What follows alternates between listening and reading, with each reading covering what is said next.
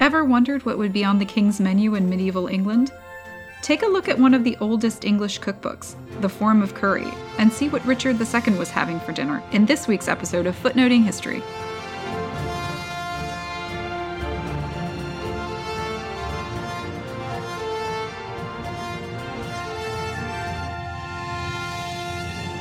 Hi, and welcome to Footnoting History. I'm your host, Kristen, and today we're going to step into a medieval kitchen where almond milk and spices abound, where dishes called Crispies and Noombles are on the menu. Because I don't know about you, but when I'm studying the past, I always want to know what people were eating for dinner, how they made it, and where they got the ingredients. And I wonder, could I make it too?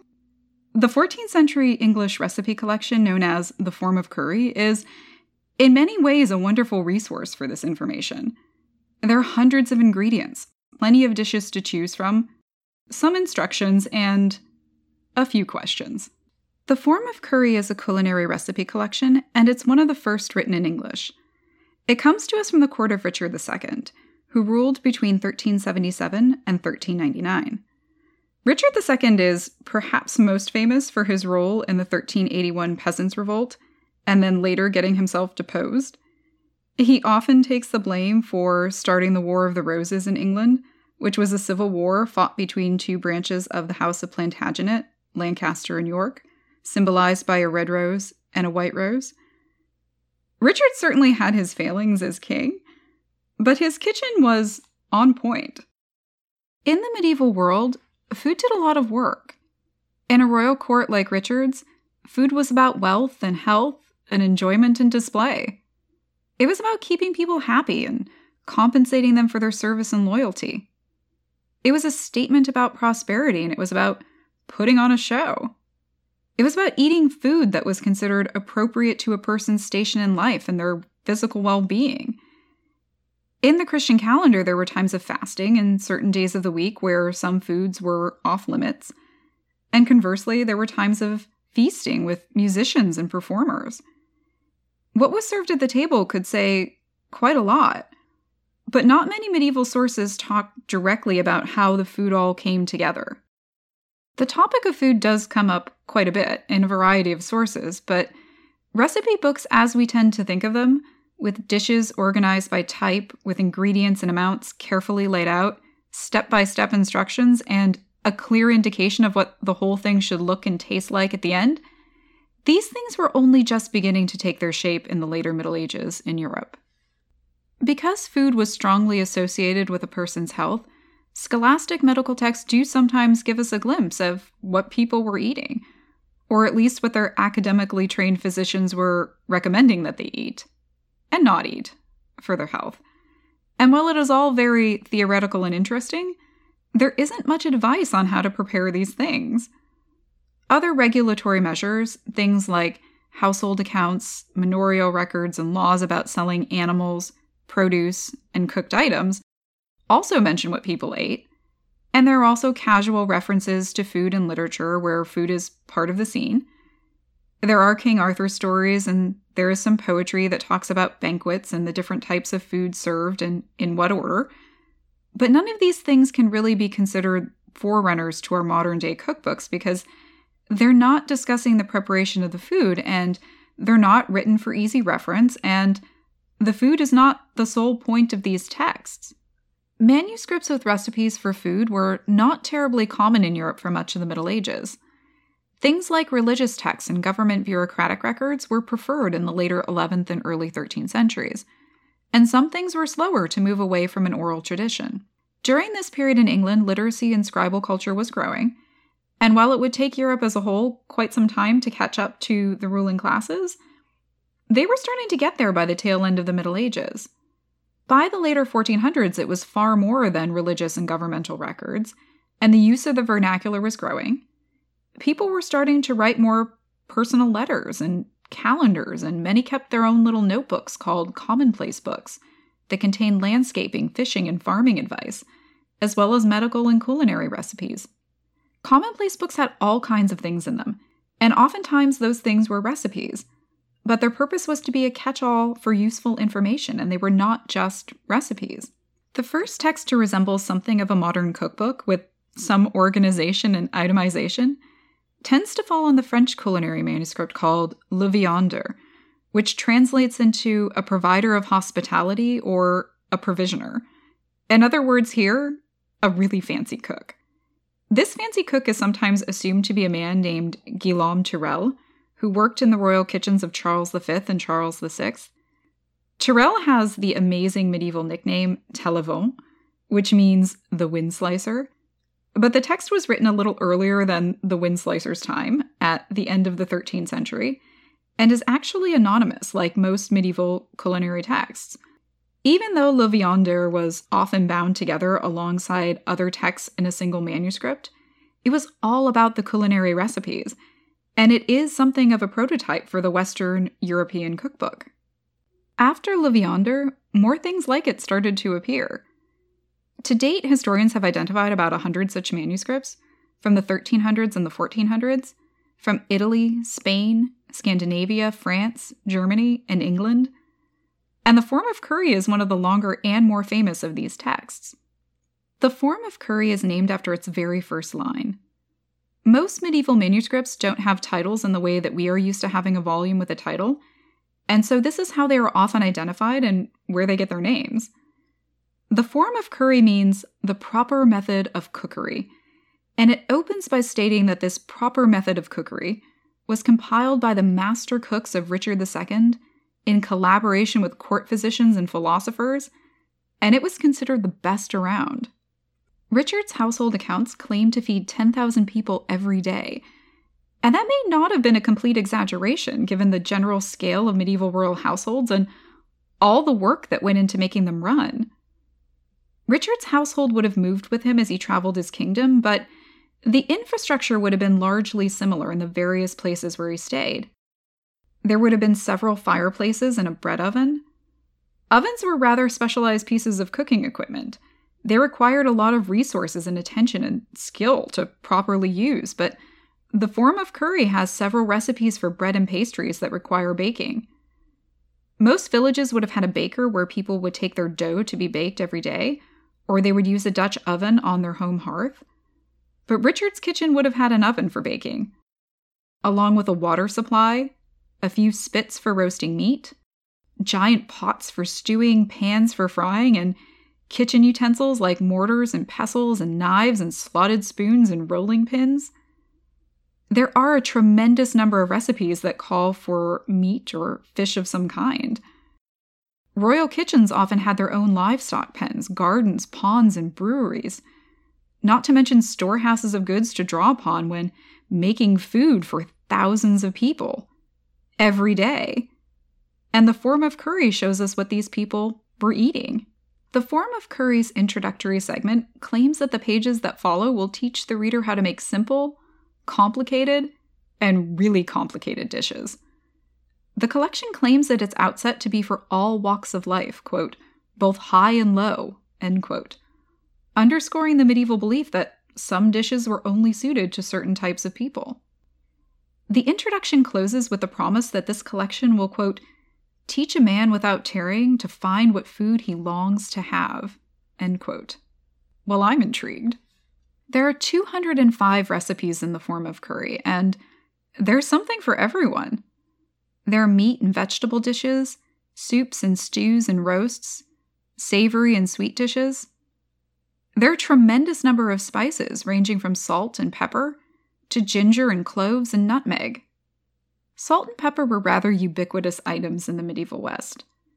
Europeans did not know the joys of pepper, not until Marco Polo traveled to India and southern Asia in the 13th century. But once they had a taste, they were hooked. Culinary historian Melita Weiss Adamson calls pepper the most common spice in medieval Europe, and people used all kinds of it, they used black pepper, white pepper, and long pepper. The French tended to favor long pepper, but the English actually liked cubeb.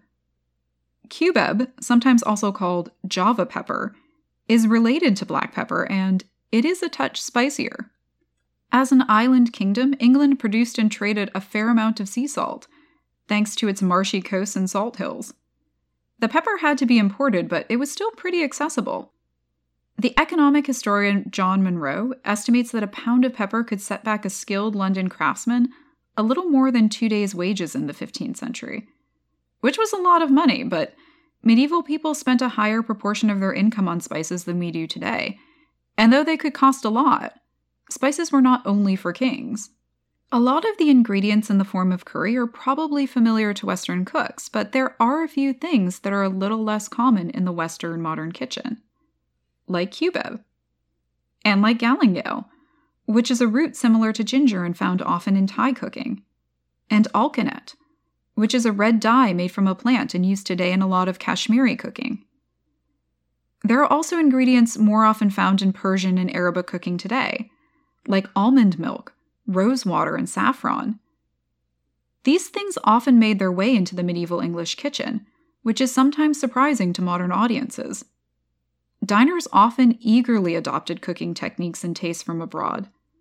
The Forme of Cury contains French, Italian, and Levantine recipes, like macaron, raviolis, and Saracen sauce, which is a chicken stew made from almonds, rose hips, sugar, rice flour, red wine, alkanet, and pomegranates.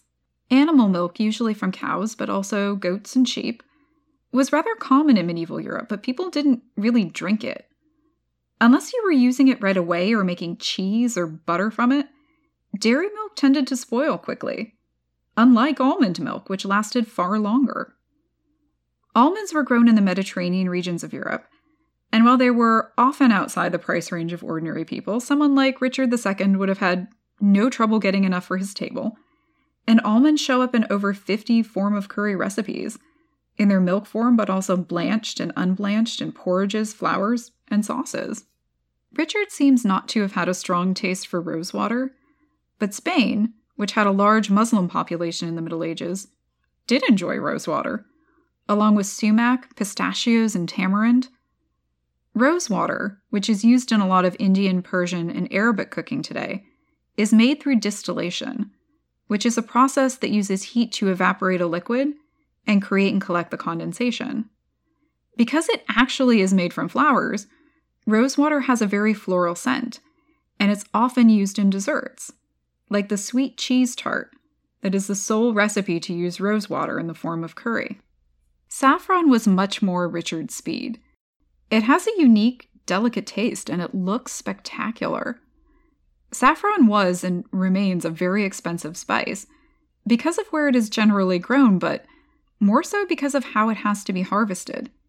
Each little gold orange strand of saffron is either a stigma or a style of a flower, and each little gold orange strand has to be harvested by hand.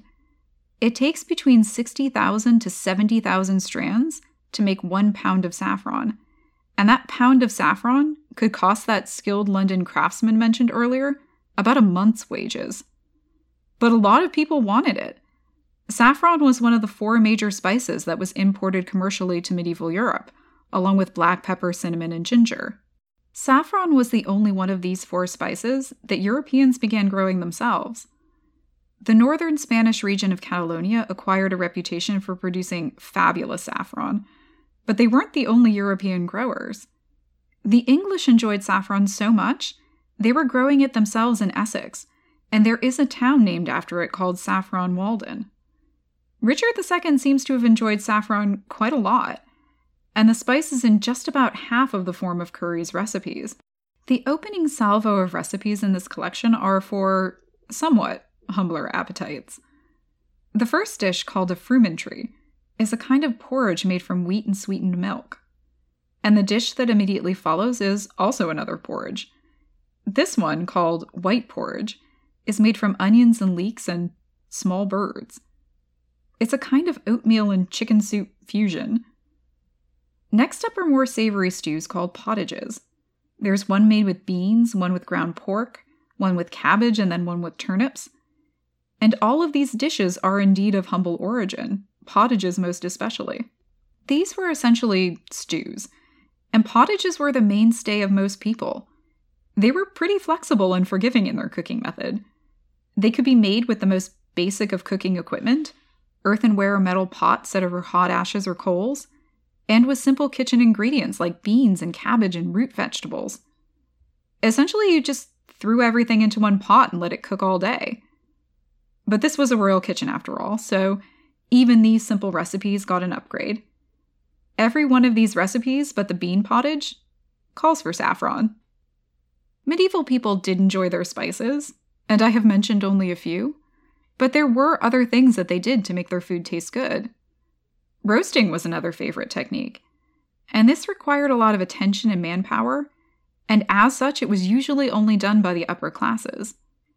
The royal table would have enjoyed roast meat daily, unless restricted by a time of religious observance, and the Forme of Cury lists several roasts that are often accompanied by pretty complicated sauces, like a recipe for chickens in a hard boiled egg sauce, roasted pork with coriander, caraway, pepper, garlic, and red wine.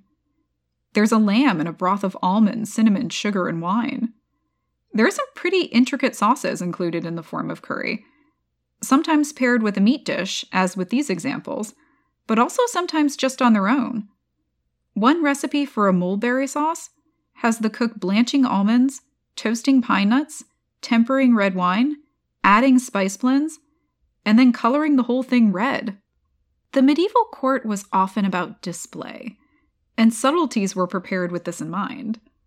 Subtleties were dishes that were really one thing but were made to look like another, things that were prepared to wow those in attendance. The English were known for building giant castles out of dough for the entertainment of diners, but the Forme of Cury tackled items people might actually eat. A recipe for something called cockagrees was designed to seem like a whole new animal.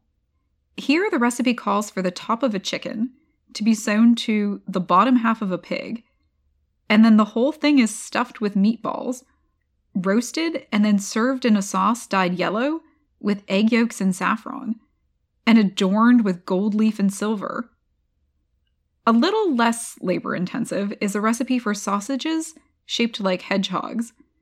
Here, little meatballs made with saffron are stuffed into a casing, parboiled, and then roasted on a spit. There's also a recipe for dried fruits to be disguised as small pieces of meat, which was probably a bit less about showcasing the artistry of the cook and more about getting the royal diners to get excited about something other than meat. The Forme of Cury is a little short on the vegetable dishes, which likely does reflect something of the medieval belief that the upper classes were better suited to digesting meat and lots of spices and complicated sauces. Even on religious fast days, it was acceptable to eat poultry and fish. There are a few vegetarian recipes in the Forme of Cury, some recipes for beans and peas, some egg dishes, some toast with fennel and leeks, applesauce, and a few desserts. But there's only one lonely recipe for a salad in this text. Admittedly, it sounds pretty good. It has parsley and sage and borage and mint, fennel and garden cress, rosemary rue, purslane garlic, and different kinds of onions, and it's dressed with oil, salt, and vinegar. It sounds like everything from the kitchen herb garden with a little bit of pizzazz. It's the recipe I feel most confident in reproducing, except my American grocery store doesn't carry rue, purslane, or borage. A good number of items that appear in the Forme of Cury are not carried in a lot of Western, especially American grocery stores. Things like pigeons and rabbit and eel. It turns out that Noombles are the organ meats of deer and oxen, and my local grocery stores don't have those either. Those Crispies mentioned at the beginning of the episode are a little bit more accessible. They're fritters made with white flour, egg whites, and sugar, and then fried in grease, dyed red with alkanet. It's a sweet dish comprised of a few expensive ingredients and made into a startling color, and I tried it. The Forme of Cury says to take your flour and muddle it with egg whites. I interpreted this to mean that I was supposed to beat my egg whites until they were frothy and formed stiff peaks, almost like I was making a meringue, and then I folded in the flour. The Forme of Cury then says to take the batter and drop it into hot oil through your fingers or a skimmer. I used my spaetzle maker because the point seemed to be to make tiny little drops of batter. I waited until little bubbles appeared in the batter, The recipe says to wait until there are, quote, holes therein, and if thou wilt, color it with alkanet, end quote. It didn't say to remove the Crispies yet, and I did not have alkanet, but you can buy it online.